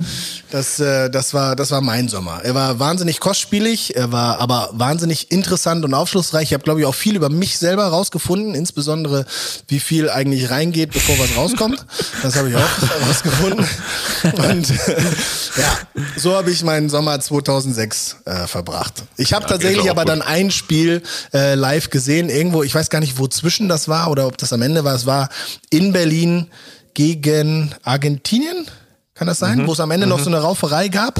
Ja, Irgendwie? ja Elfmeterschießen und dann. Ja, ja, genau, genau. Mit dem Zettel. War das das? Ja, das war das Ja, mit dem ja, Zettel, ja. oder? Genau. Bei dem Spiel war ich tatsächlich im Stadion und jetzt, ähm, True Story und kein Joke. Ich habe die erste Halbzeit in, in meinem, äh, ja, damals war ich noch ein bisschen protzig, in meinem umgebauten äh, ähm, großen SUV gucken müssen, da die Polizei bei der Einlasskontrolle mein Fahrzeug beschädigt hat, weil die Motorhaube anders aufging als bei anderen Autos. Und keiner der Polizisten ähm, zuständig war, jetzt eine Beschwerde aufzunehmen. Und da musste ich 45 Minuten warten im Berliner äh, Verkehr während der WM, bis irgendein Polizist kommt, der dann endlich mal was aufnimmt. Ja, das war dann auch so, das hat sich dann also richtig gelohnt für mich, dann doch noch mal ein Spiel zu gucken, war dann auch blöd, weil mein Auto kaputt war und ich noch die Hälfte verpasst habe. Aber am Ende habe ich ja noch eine Menge gesehen von dem Spiel. Das mal dazu. Und dann ging es aber, das muss ich aber noch fragen, äh, Uwe, äh, du hast ja in Bremen gespielt zu der Zeit, ging es dann wieder Anfang Juli nach Norderney. Es ging dann wieder nach Norderney und jetzt äh, kommt ja die, die, das Icing on the Cake. Ich habe richtig, ich habe, weißt du, ich habe ich hab dann gedacht, okay, jetzt, jetzt gibst du richtig Gas und, und kriegst noch mal eine Chance. Und was macht Werder Bremen? Was macht Werder Bremen? Sie verpflichten ja, einen Herrn Clemens Fritz, der irgendwie ein halbes Jahr vorher verletzt war mit Schien- und Wadenbeinbruch, aber ja, young and up and coming, also er war ja schon, schon ein interessanter Spieler. Sie verpflichten ihn und vom ersten Training auf Norderney in diesem Golfhotel Blödsinn da, wo wir Ja, da waren und morgens immer laufen zum, am Strand, dann laufen 7.15 zum. Trainingsplatz. Oh, genau das, du weißt, wovon ich spreche. Und beim allerersten Training auf dem Platz bin ich der auf gut Deutsch Piep für alles. Ne? Also ich merke richtig, dass man mir irgendwie was will. So, ich wusste noch nicht was, aber ähm, irgendwas stimmte nicht. Ja, und es war klar, es war ein neuer Spieler da und wahrscheinlich hatte man ihm zugesagt, dass er viel spielen wird. Und so hatte ich vom ersten Tag an, nach diesem ganzen Sommer, nach diesem Fiasko WM 26 etc., hatte ich hatte ich auch noch meinen mein Stammplatz schon verloren, bevor ich überhaupt darum kämpfen konnte. Und ähm, ja, das war war echt bitter. Hast du dann, äh, nachdem du das Gefühl bekommen hast, hast du dann direkt wieder USA gebucht, oder? ich hätte gerne, ich habe also mental tatsächlich, ich habe ich hab wirklich bis bis in September ähm, gebraucht. Ich weiß noch, wir haben 1-1 gegen Barcelona gespielt zu Hause im September, glaube ich, und ich glaube, das war das Jahr. Ja, da da, habe ich dann so einigermaßen wieder stattgefunden. Davor habe ich auch wirklich im Training und so, ich habe keine Argumente geliefert, weil ich einfach ich ich wollte, ich hatte, ich war leer, ich hatte keine Energie, ich hatte keinen, keinen, ja, keinen Antrieb. So, ich war zwar da, aber irgendwie auch nicht. Und am liebsten wäre ich wieder auf, um die Welt und Hugh Hefner hinterher geflogen. Das auf jeden Fall. Ja, schön, das äh, ist auch interessant. Äh, obwohl wir müssen trotzdem kurz äh, nochmal zur Nationalmannschaftskarriere Ja, ja, zurückkommen. ja. Ähm, Gab ja auch bessere äh, Zeiten. ich meine, du, äh, vorneweg, du als Hamburger Jungen hast ja auch nigerianische Wurzeln. Äh, Gab es Mhm. überhaupt mal Überlegungen, auch einmal in Nigeria zu spielen oder war das für dich immer klar? Äh, Ne, die, die gab's schon. Ich habe tatsächlich, das sage ich ja, ich, also erstmal wollte ich ja nie Profifußballer werden, dann hätte ich natürlich auch nie gedacht, dass ich in die erste Bundesliga komme, geschweige denn Nationalspieler werde. So. Und als ich dann in der zweiten Liga war, ähm, oder nee, ich war gerade tatsächlich kurz davor aufzusteigen oder so. Aber in der Zeit ungefähr hat sich ähm, der nigerianische Verband gemeldet und hat gesagt, willst du nicht für Nigeria spielen? Und ich hatte, ähm, habe schon darüber nachgedacht und wusste aber nicht so. Ne? Ich, ich ich, kann- ich kenne das Land nicht so wirklich. Das ist das Land, wo mein Vater herkommt. Ähm, aber es ist definitiv was anderes in, als in Europa. Und ähm, ich habe sehr, sehr viel gehört, auch von, von anderen Spielern aus afrikanischen Nationalmannschaften und auch aus der nigerianischen Nationalmannschaft, wie das da so abläuft und so. Und das war alles sehr skurril. Und dann gab's die, äh, die Thematik mit, ähm, mit dem Pass. Ich ähm, hätte ich die Einladung angenommen, hätte ich ja einen nigerianischen Pass ge gebraucht. Hätte ich den bekommen, hätte man mir meinen Deutschen wegnehmen wollen, es sei denn, ich kann belegen, dass ich von Geburt an auch die Staatsangehörigkeit von Nigeria habe. Ich mhm. weiß, dass das so ist, aber ich hatte kein Dokument dafür. Und mhm. das kriege ich auch also mittlerweile habe ich sogar gemerkt, das hätte ich auch bei der deutschen Botschaft bekommen, aber man hat mir gesagt, da musst du nach Berlin zur nigerianischen Botschaft, dann äh, können die dir das bestätigen und dann kannst du eben beide Pässe haben. Also ich war schon in dem Prozess. Hm. Ähm, und das wurde dann aus einem, ich, ich würde mir die Optionen öffnen wollen, für Nigeria zu spielen. Auch irgendwie, ich will rausfinden, bin ich eigentlich auch Nigerianer, so ungefähr. Es war so ein, so mhm. beides mhm. für mich, ne? Ja. Und das hat äh, sich echt hingezogen. Also, das, die wollten, dann konnten sie mir nicht helfen, dann wollten sie nicht helfen und keine Ahnung, es wurde schwierig. Mittlerweile war ich Erstligaspieler, ähm, und so weiter und so fort. Ja, und irgendwann in diesem Prozess, wo sie mir immer wieder irgendwie gesagt haben, nee, das reicht nicht oder ich brauche noch ein anderes Formular oder ich, da muss man noch was aus Nigeria anfordern. Irgendwann in diesem Prozess war es dann ähm, Herbst oder, oder fast schon Winter äh, ähm, in, in äh, 2.4 und auf einmal klopft äh, die deutsche Nationalmannschaft an. Ne? Erst mhm. leise Gerüchte ja. und dann und dann eben auch äh, wirklich nachfühlen. Und in dem Moment war für mich dann sofort klar, Moment, oh, das ist auch möglich, das ist auch eine Option, ja, dann nehme ich die. Also da war, das war dann für mich gar keine Frage mehr, weil mhm. ich habe mich immer als Deutscher gefühlt, ich habe mich, ich bin in Deutschland aufgewachsen und war nie woanders, habe nie woanders gelebt und denke auch von mir als Deutscher und nicht als Nigerianer. Ähm, und insofern war das für mich ganz, ganz klar. Das kam in Nigeria dann nicht mehr so gut an, aber ähm, ja, das war meine Entscheidung. Ja. Auch, äh, gab ja dann anscheinend auch positive Anrufe von Jürgen Klinsmann. Äh, ich glaube 2004 hast du ja, gesagt, ja. Äh, Asienreise, genau. ne, wurdest du nominiert. Genau. Ähm, 16. Dezember habe ich noch im Kopf, 2004 dein Debüt. Nein, habe ich nachgelesen. in, äh, in Yokohama. In Yokohama genau, gegen Japan, das muss richtig. irgendwo da gewesen sein. Ja, genau. Sehr gut. War die Schuld selbst im Bedrängnis. Podolski war gedeckt und so kommt der Gegenangriff zustande, abgeblockt. Der Schuss von Alex durch Ovo Moyela. Erste Nominierung, erstes Länderspiel, was war das für ein Gefühl für dich? Ja, Wahnsinn. Äh, das war, das war unbeschreiblich. Also, das ging ja so rasend schnell. Ich hatte ja 18 Monate vorher mein letztes Regionalligaspiel gemacht. In, also dritte Liga. Mhm. Und auf einmal kommst du in Frankfurt in, in so ein Hotel an. Ich weiß gar nicht mehr, welches Hotel das war, ehrlich gesagt, wo sich die Mannschaft getroffen hat. Villa Kennedy äh, bestimmt. Nee, die war es damals nee? noch nicht. Nee, okay. die, die, die kenne ich ja und die war es nicht. Ähm, okay. Auf jeden Fall äh, äh, komme ich da an und dann ist da Oliver Kahn, Michael Ballack, Thorsten Frings, ETC, Bernd Schneider und so, die ganze Sebastian Deißler, wie sie alle heißen. Ne? Ich, ich war kurz davor, Oliver Kahn zu siezen. So viel Respekt hatte ich vor dieser Mannschaft, ne? also diese deutsche Nationalmannschaft. Und ich fühlte mich alles andere als als ein Teil davon, weil ich eben ja gerade fünf Monate in der ersten Liga gespielt habe oder vier. Ich weiß gar nicht genau, wie viel es waren. Ähm, mhm. Und und, und 16 Spiele nehmen oder 17 Spiele in den Beinen hatte und auf einmal darfst du mit denen spielen, darfst du mit denen an den Tisch sitzen und essen, etc. Es war, es war so skurril. Es war sogar so skurril, dass ich dachte, als da, da war ein gewisser Physio, der hieß Adi. Kennst du den noch, Toni? Nee. Nee, nee, nee aber kennst du kurz, Geschichten von dem? Ja, ja, ein oder andere. Das müsste kurz, ja. bevor ich dazugekommen bin, ist er, glaube ich, war, glaube ich, äh, weg.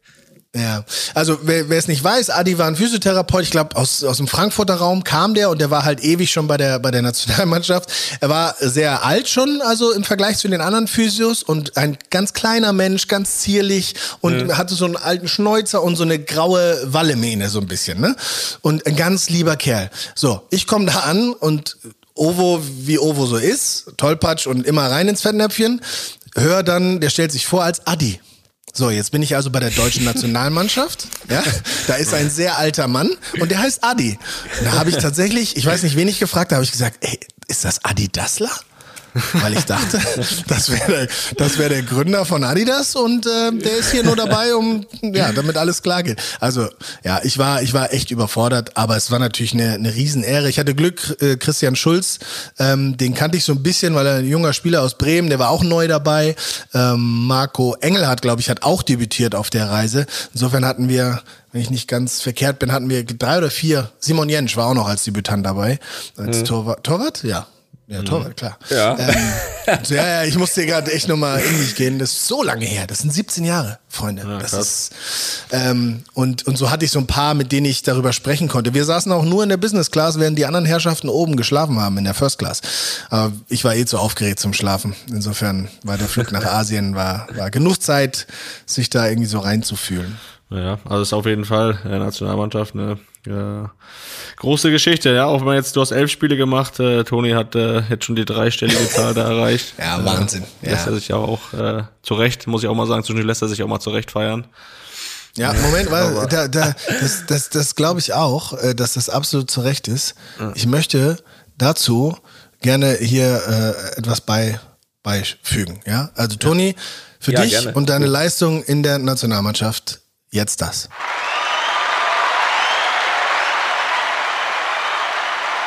So. Vielen Dank. Ich hoffe, ihr, ihr ja, Vielen Dank, vielen Dank. Hast du Ich habe raus, ich hab rausgehört, die Leute standen auch beim Klatsch. Ja, die sind aufgestanden. Definitiv. Ich auch übrigens. Ich war, äh, Ich habe auch Ich meinen auch. Namen gehört. Also ich habe meinen Namen gehört. Also ich ja, Aber es, so.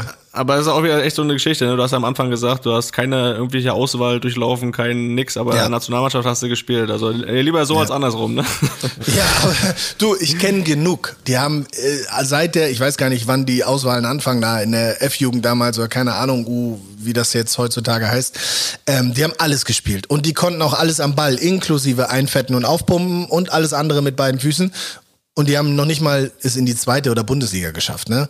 Also ich bin total froh und natürlich auch total stolz, wie das alles gelaufen ist, weil das hätte ich A nicht kommen sehen und B ähm, weiß ich auch, dass da auch Glück zugehört. Also man muss schon was können und man muss auch was dafür tun, aber man muss auch das Glück haben, dass im richtigen Zeitpunkt einer hinguckt und sagt, ja, finde ich ganz cool. Und da hatte ich ein paar Mal die richtigen Leute zur richtigen Zeit eben auf meiner Seite. Ja, habe ich da immer gesagt. Habe ich da immer gesagt, dass der, dass der Jürgen ein gutes Auge hat. Felix, ja, ja, lassen wir mal so stehen. Ne? Da haben wir schon ein anderes. Hä? Was, wie, was? Ist das ein Insider? nö.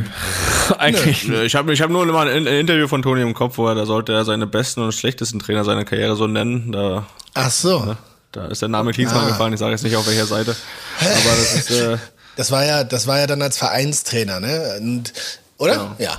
Ja. Ja, ja. Ich, meine, Ja, ja. ich meine, als bei der Nationalmannschaft war ja damals auch Yogi schon Trainer. Ne? Der Cleansey war verantwortlich und der Motivator, aber das Training und die taktischen Umsetzungen auf dem Platz auch und sowas, das hat natürlich alles damals schon der der Yogi gemacht und ja. das ja, gut, da kann ich, da kann ich nicht mitreden, aber. Ja, schlimm. ähm, oh, wir wollen jetzt noch ein Thema zum Ende machen, was eigentlich Ja. auch wichtiger ist als alles andere, was wir bis jetzt hier so besprochen haben. Ähm, und jetzt auch gerade aktuell durch äh, einen Dokumentarfilm, wo du mitgewirkt hast. Äh, Schwarze Adler heißt er, produziert von Ja. Leopold Hösch, der ja auch Tonis äh, Kinofilm gemacht hat. der Das übrigens auch fantastisch war. Also Ja. So hat man mir das Danke, auch, also danke, danke. unabhängig davon, dass ich natürlich für das Projekt, über das wir jetzt gleich dann sprechen, äh, sowieso zur Verfügung gestanden habe, habe ich mich sehr gefreut, als ich gehört habe, ähm, wofür der Herr Hirsch noch so verantwortlich war. Weil ich war ja bei deiner Premiere auch, Ja. Toni, und ähm, fand das ja äh, echt eine ne, ne Riesenfilm und ähm, ich glaube, das hat er, hat er nochmal geschafft, da was, was Gutes zu machen mit Ja. Schwarzer Adler.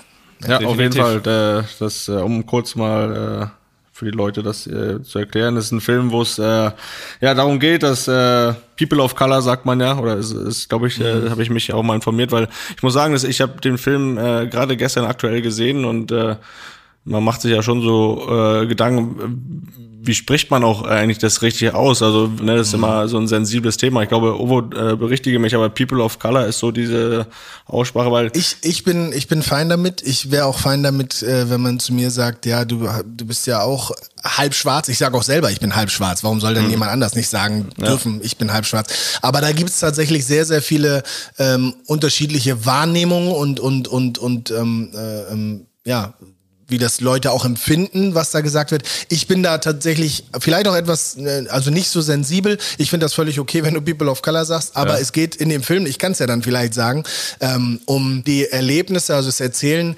ähm, äh, schwarze Fußballer und Fußballerinnen ähm, ihre Geschichte, die die zum Teil in der Nationalmannschaft gespielt haben, zum Teil aber auch nur ähm, äh, im Frauenfußball äh, gespielt haben und erzählen ihre Geschichte mit dem Thema Rassismus und wie sie das erlebt haben. Und da geht's von Erwin Kostede äh, ganz früh äh, bis eben zu, zu aktuellen äh, oder aktuelleren Themen mit, mit Toro Nariga oder, oder Mbom aus Bremen äh, mhm. äh, zum Beispiel. Mhm.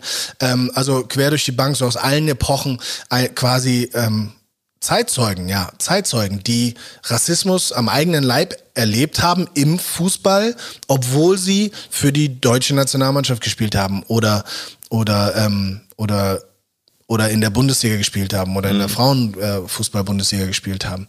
Und ähm, ja, das glaube ich, da öffnet der Film, glaube ich, ähm, eine Menge Augen. Ich habe sehr, sehr viel Nachrichten bekommen, ähm, die nicht alle jetzt waren, oh, super Film oder so, sondern wo es darum ging, Mensch, ich bin ich bin berührt, ich bin wütend, ich war auch traurig mhm. und mhm. ich, ich habe auch Angst, dass ich selber Teil des Problems bin. Also solche Nachrichten. Und ich finde, ja. das ist genau die richtige äh, Reaktion, weil du, weil du Leute zum Nachdenken bekommst und Leute darüber nachdenken. Er zeigt, wie es ist und wie es eigentlich nicht sein darf. Und, und er bringt die Leute dazu, über sich und ihr Verhalten nachzudenken, über ihre Denke nachzudenken.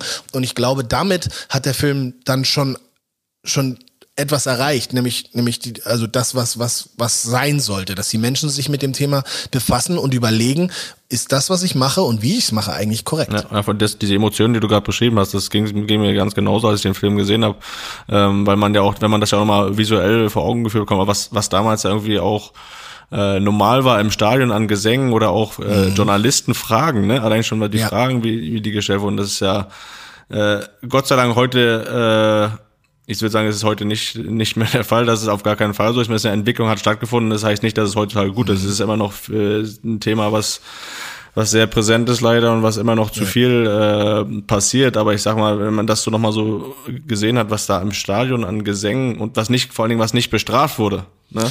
Eben. Was, was, was als normal hingenommen wurde. Das hat ja. mir, hat mir auch irgendwie, das hat mich auch schockiert, muss ich sagen.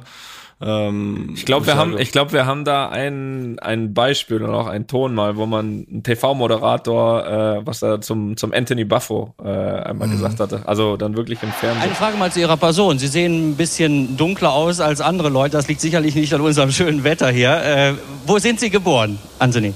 Also ich bin hier im äh, Bad Godesberg, bin ich geboren, aber meine Eltern, die kommen aus Ghana. Ah ja, und, und wieso sind Sie dann gerade hier in Bonn geboren worden? Ja, weil meine Eltern mich hier gemacht haben. Ich meine, das ist natürlich eine überragende äh, Reaktion von ihm, ne? Ja. Aber alleine diese Wortwahl von, von damals, von einem äh, TV-Moderator, also ja, äh, live im Fernsehen. Wie, wie, wie, wie war das für dich, auch solche Bilder dann irgendwie nochmal zu sehen?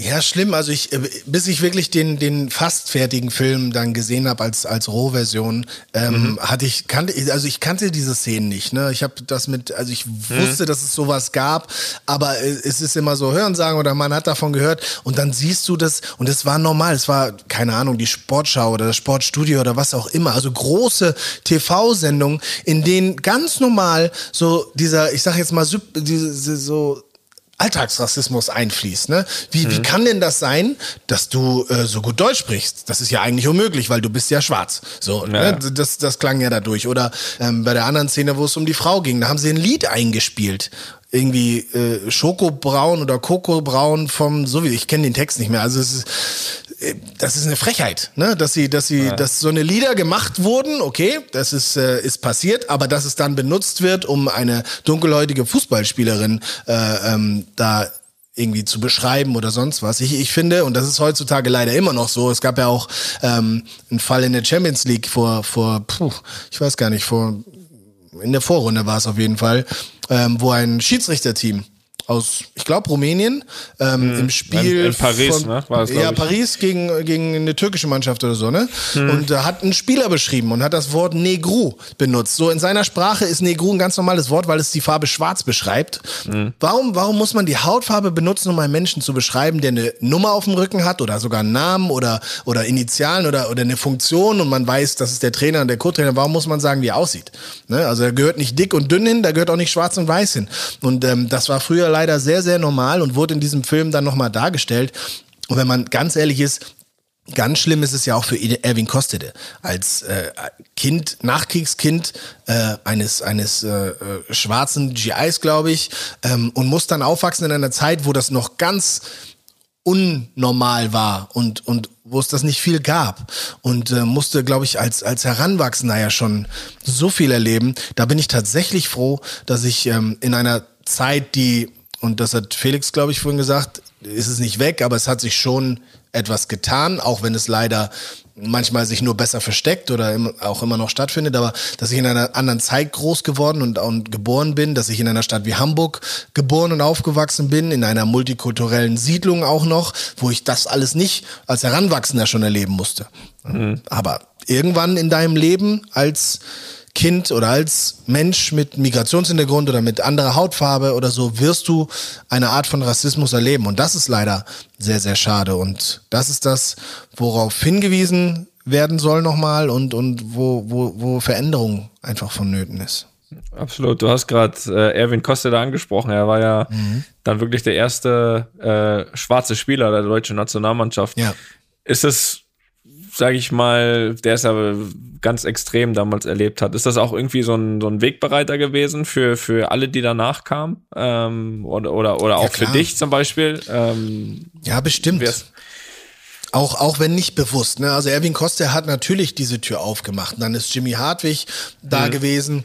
Ähm, jetzt in meiner Zeit, auch in meiner aktiven Zeit, hatte ich Gerald Asamoah aber auch Spieler wie Miro Klose, Lukas Podolski, die kurz vor mir dann schon in der Nationalmannschaft waren, sind ja auch äh, mit Migrationshintergrund, sind mit, mit polnischen Wurzeln hm. und, ähm, und so weiter und so fort. Also das, die Tür war für mich schon, schon deutlich weiter offen, auch wenn immer noch Leute versuchen, die zuzumachen und auch bei mir versucht haben, sie mir vor den Kopf zu mhm. knallen. Mhm. Aber natürlich war, waren Erwin Kostede und Jimmy Hartwig, das waren Wegbereiter für, für, ähm, für die heutige Zeit, wo es ja es ist, ich, ich sag gerne, es ist normal, dass auch ein Spieler, der eben vielleicht nicht hier geboren ist, aber hier aufgewachsen ist und sich auch als Deutscher identifiziert vielleicht, auch wenn er sich auch als was anderes identifiziert, für die deutsche Nationalmannschaft spielen kann. Ähm, das, das war für, für, wie gesagt, den eben genannten Erwin Kostede natürlich deutlich schwieriger damals. Klar. Was, wie, wie war es jetzt für dich, persönlich, äh, du hast ja eben selbst gesagt, auch dir wurde ja, äh, sag ich mal, versucht, ja. die Tür zuzuschlagen.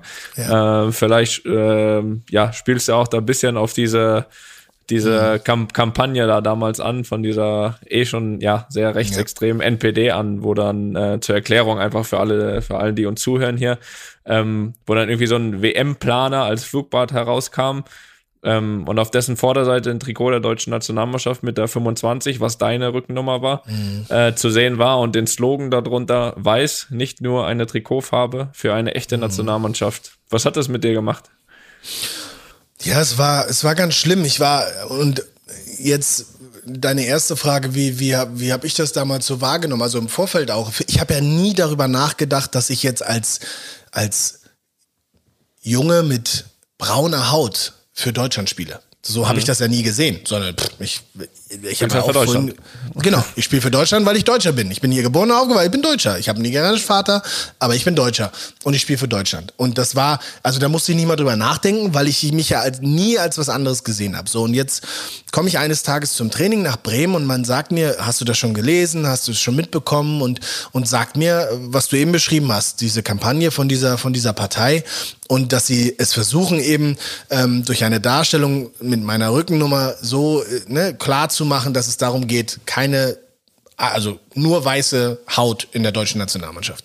Und ähm, und dann ist es so ein Moment, auch wenn ich sehr, sehr stabil bin in meinem Kopf und, und mich von sowas eigentlich nicht, nicht äh, stark beeinflussen lasse und sowas, bist du für einen Moment kurz dabei und, und denkst, äh, oh, stimmt, ich bin ja gar nicht ganz, also weißt du, so du, hm. du kommst ins Grübeln, bin ich doch nicht deutsch oder bin ich nicht deutsch genug?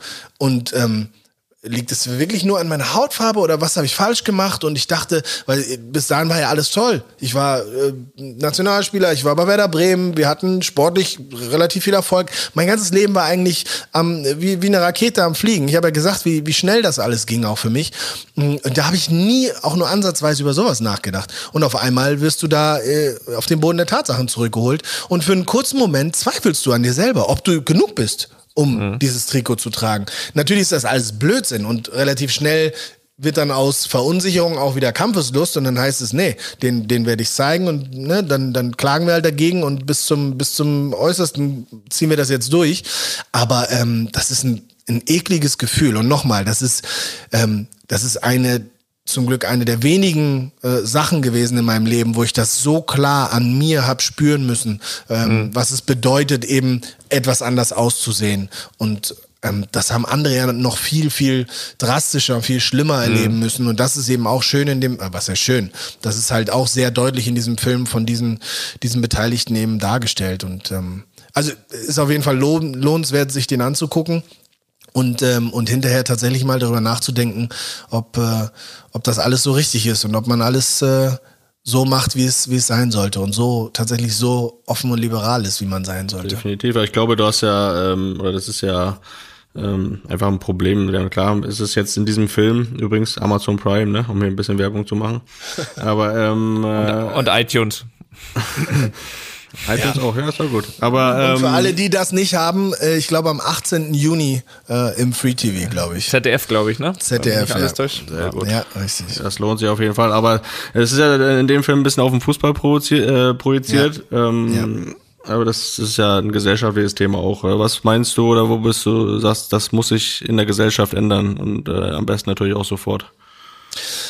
Ja, erstmal, äh, ich glaube, wir, wir leben ja auch in einer Gesellschaft, die gerne unter den Teppich kehrt. Ne? Also, wenn wir nicht drüber reden, dann ist es auch nicht, dann ist es nicht. Ne? Also das Problem mhm. ist nicht da, wenn wir es nicht als solches identifizieren. Also da ist mal das Erste. Man muss klarstellen, dass es da Probleme gibt. Man muss sie aufzeigen und dann muss man darüber sprechen, wie man, wie man sie lösen kann. Ich habe jetzt auch nicht die Patentlösung. Ja. Meiner Meinung nach, und das zeigen mir viele, viele Beispiele, ähm, geht es ja schon im Kindesalter los. Du musst ja, äh, du, du musst ja den Kindern eigentlich beibringen, dass das normal ist, weil die kommen so auf die Welt, die sind völlig frei von Vorurteilen. Die, die mhm. sehen jeden als einfach den anderen und, und nicht, äh, die ist dunkler und die ist heller und der hat solche Haare, der ist etwas dicker. Das haben die gar nicht. Wenn du Kinder fragst, beschreib mal deinen Freund, dann erzählen sie was über die Kleidung oder so oder äh, sagen, der ist größer als ich oder der ist kleiner oder stärker. Aber die würden niemals sagen, der ist schwarz oder mhm ne, die hat andere Augen als ich oder sowas. Irgendwie, keine Ahnung.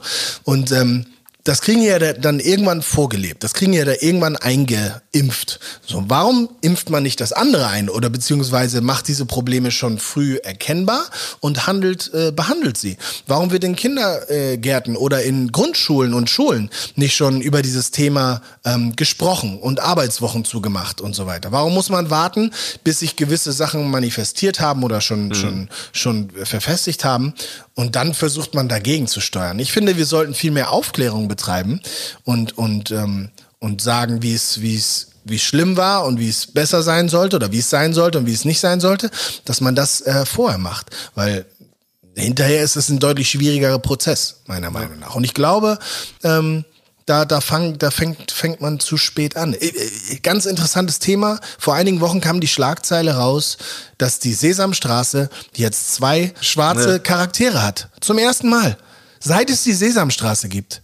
Vorher gab es da nur diese äh, gelben, sage ich jetzt mal, oder ich weiß gar nicht, welche hm. Farbe die genau haben, Ernie und Bert und sowas. Und der Rest waren ja Tiere oder, oder Gestalten. Das war ja keine, also ne, keine hm. Menschen. Da gab es noch Frosch und ein Schwein und so weiter und so fort. Jetzt gibt's zum ersten Mal Afro amerikanische, sage ich jetzt mal, äh, Darsteller. Ich glaube sogar äh, his, hispanisch. Das heißt, jetzt wird in der Sesamstraße auch äh, das als, als normale Person dargestellt. Warum mhm. denn erst jetzt? Ja. Ne? So, und ich sag nur, es, es passiert was, aber ich glaube, da, da muss noch eine ganze Menge ähm, getan werden.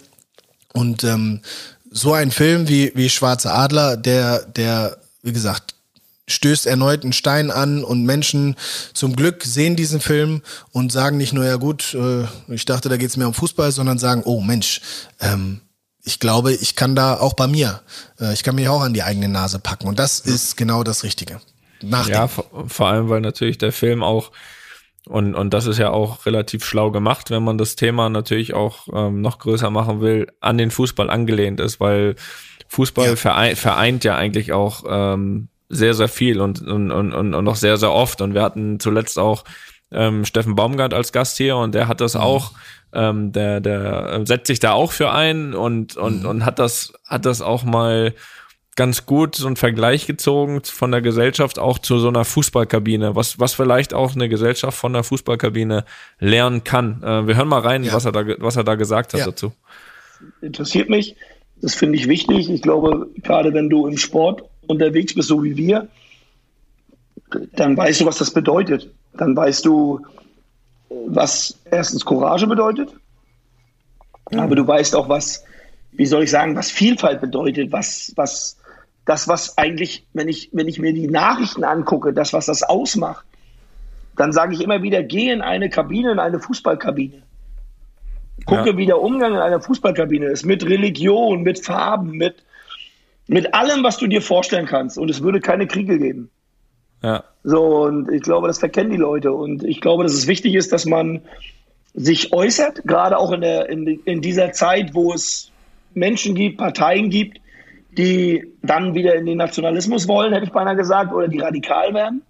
Und ich mhm. finde, dass es ganz wichtig ist, dass es uns gibt, die sagen, pass auf, Leute, ihr seid nicht die Mehrheit. Ihr seid nicht die Stimme. Ihr seid zwar laut und ihr seid mehr zu hören, aber wir sind mehr. Wir sind, wir sind viel mehr, die äh, Freude wollen, die Friedlichkeit wollen, die ein gutes Zusammenleben wollen, die, die andere Menschen akzeptieren, die Religion akzeptieren. Wir sind viel, viel mehr. Und auch wenn man uns nicht immer hört, wir sind da. Und ich finde, das ist ganz wichtig. Ja, das war Steffen Baumgart in seiner, in seiner ehrlichen Art, ja. Art, wie man ihn kennt, aber Energisch. natürlich mit einer, mit einer ganz klaren Botschaft. Äh, wie ist da deine, ja. äh, also erstmal, was sagst du auch zu dem, was er gesagt hat? Und, und auch so ja. aus, der, aus der Kabine, kannst du das, kannst du das auch bestätigen, dass dass, äh, ja. dass, dass da eigentlich so äh, der eine oder andere Gesellschaftsteil sich schon da ein Stück von abschneiden kann. Ja, also natürlich, äh, wenn du dir egal auf welchem Niveau äh, eine Kabine anguckst, dann äh, reicht da der Türke dem Franzosen, dem Ägypter, dann dem Nigerianer und dem Deutschen irgendwie das, keine Ahnung, den Ball, den, das Handtuch ne, und das Shampoo nachher beim Duschen. Und man feiert zusammen, man ist traurig zusammen und das ist vollkommen normal. Und ähm, es gibt ja genug Beispiele, dann dürfen, äh, trifft man sich zehn Minuten früher, damit äh, die Mannschaftskollegen noch ähm, ihr Gebet machen können rechtzeitig. Oder man muss die Trainingszeiten danach anpassen. Das ist vollkommen normal, da ist keiner böse auf den anderen, man schätzt sich, man, man, man verfolgt gemeinsam die gleichen Ziele. Und, äh, und wie gesagt, hat, hat Erfolg. Und Misserfolg und Freude und, und Trauer zusammen. Und ähm, natürlich ist das ähm, ein Spiegelbild dessen, wie man gerne eine, eine Gesellschaft hätte, nämlich bunt gemischt, alle miteinander fein, man muss nicht jeden mögen, also das kommt auch, das kommt ja auch nicht unter. Ich sage jetzt mal, wenn wenn es nur elf Deutsche wären, dann mögen sie auch nicht alle. Also ne, aber ähm, das ist das, so so wünscht man sich eine Gesellschaft. Das das mhm. funktioniert im Fußball, weil man irgendwie für das Gleiche unterwegs ist anscheinend. Ähm, nur was haben wir? Drei Millionen aktive Fußballer, also knapp vier Prozent äh, unserer Bevölkerung in Deutschland. Das reicht halt nicht aus. Da gibt's halt ähm, mindestens wahrscheinlich genauso viele, die genau das Gegenteil wollen und und und äh, ähm, äh, hm. ja und dagegen dagegen demonstrieren oder oder populistisch unterwegs sind etc und ähm, deswegen der Fußball ist sicherlich ein ein ein gutes äh, Mittel zu zeigen, wie, wie Integration funktioniert, wie Miteinander funktioniert. Er ist leider aber auch eine Riesenbühne ähm, für viele politische Themen und äh, leider nicht nur die richtigen und die guten, sondern eben auch die anderen. Und das ist, äh, sehen wir leider in den letzten Jahren auch wieder vermehrt. Das stimmt, das stimmt. Aber ich glaube, die grundsätzliche Message ähm, ist angekommen, äh, glaube ich. Und ähm, ja, Ovo, ich muss sagen, das hat mir sehr, sehr großen Spaß gemacht. Und äh, danke, dass du dir hier so lange Zeit genommen hast für uns. Und äh, muss sagen, ähm, ja, das war toll. Das war, weiß nicht, das war ehrlich, das war das war lustig und ich glaube mit einigen auch ganz wichtigen Messages äh, für alle da draußen. Und ähm, ja, von daher von meiner Seite aus danke, dass du dabei warst. Felix kann jetzt hier gerne nochmal die, die Schlussworte an dich richten. Aber ähm, ja, äh, vielen Dank und ähm, ja, ich hab zu danken. hoffentlich sehen wir uns mal bald wieder. Ja, das hoffe ich auch. Also wie gesagt, danke, danke auch von meiner Seite erstmal. Ähm, äh, jetzt, Toni, wo du schon durch bist, wünsche ich dir natürlich auch erstmal äh, sportlich weiterhin viel Erfolg. Aber vielen Dank, danke, dass danke. ihr äh, mir und auch diesem Thema hier nochmal am Ende auch ein bisschen äh, Zeit gegeben habt. Ähm, mir hat es auch sehr viel Spaß gemacht, äh, euch so ein bisschen zu erzählen, wie wie es bei mir altem Sack damals so war und äh, wie, dass wir, dass wir doch irgendwie einige Gemeinsamkeiten haben, wenn wir richtig einen vor vor die Mappe geschlagen bekommen, so ungefähr. das fand ich ja, auch sehr, sehr schön. Nein, aber ja, das ist ähm, richtig. Danke, danke. So, und jetzt, äh, wie du schon gesagt hast, Toni, lass ich jetzt Felix auch das Schlusswort. Aber ich sag auch Felix natürlich danke, dass ich hier dabei sein durfte. Hört sich mir so an, als wenn ich hier jetzt noch was Besonderes sage, unter Druck, aber. Ja, no deswegen, ist es, deswegen ist ja so peinlich, wenn du dann gar nichts verbringst. Nein, es ist äh, auch von, von, meiner Seite natürlich großen Dank, dass du dabei warst. Äh, klare Aussagen, interessante Aussagen. Ähm, äh, ich würde nur sagen, ich brauche nicht einen vor die Mappe, ich kann auch so gerne mal einen trinken. Das, äh, Ruf mich an. Ruf mich an. Das geht. Sehr gerne. Und äh, ja, wie gesagt, wir legen es drauf fest, beziehungsweise wir nageln nicht drauf fest. Du sagst, Real gewinnt die Champions League, das nehmen wir auch daraus mit. ja, um das stimmt. Expertenstatus da auch zu behalten. Und ja. Äh, ja, in diesem Sinne. Folge kommt nach dem Hinspiel raus, ne? Also. Dann straff dich, Toni, straff dich. ja, das haben wir auch geklärt. Also, Ober, danke, äh, hat Spaß gemacht und äh, bis bald. Bis bald. Tschö. Einfach mal Lupen ist eine Studio Bummens Produktion mit freundlicher Unterstützung der Florida Entertainment. Neue Folgen gibt's immer mittwochs. Überall, wo es Podcasts gibt.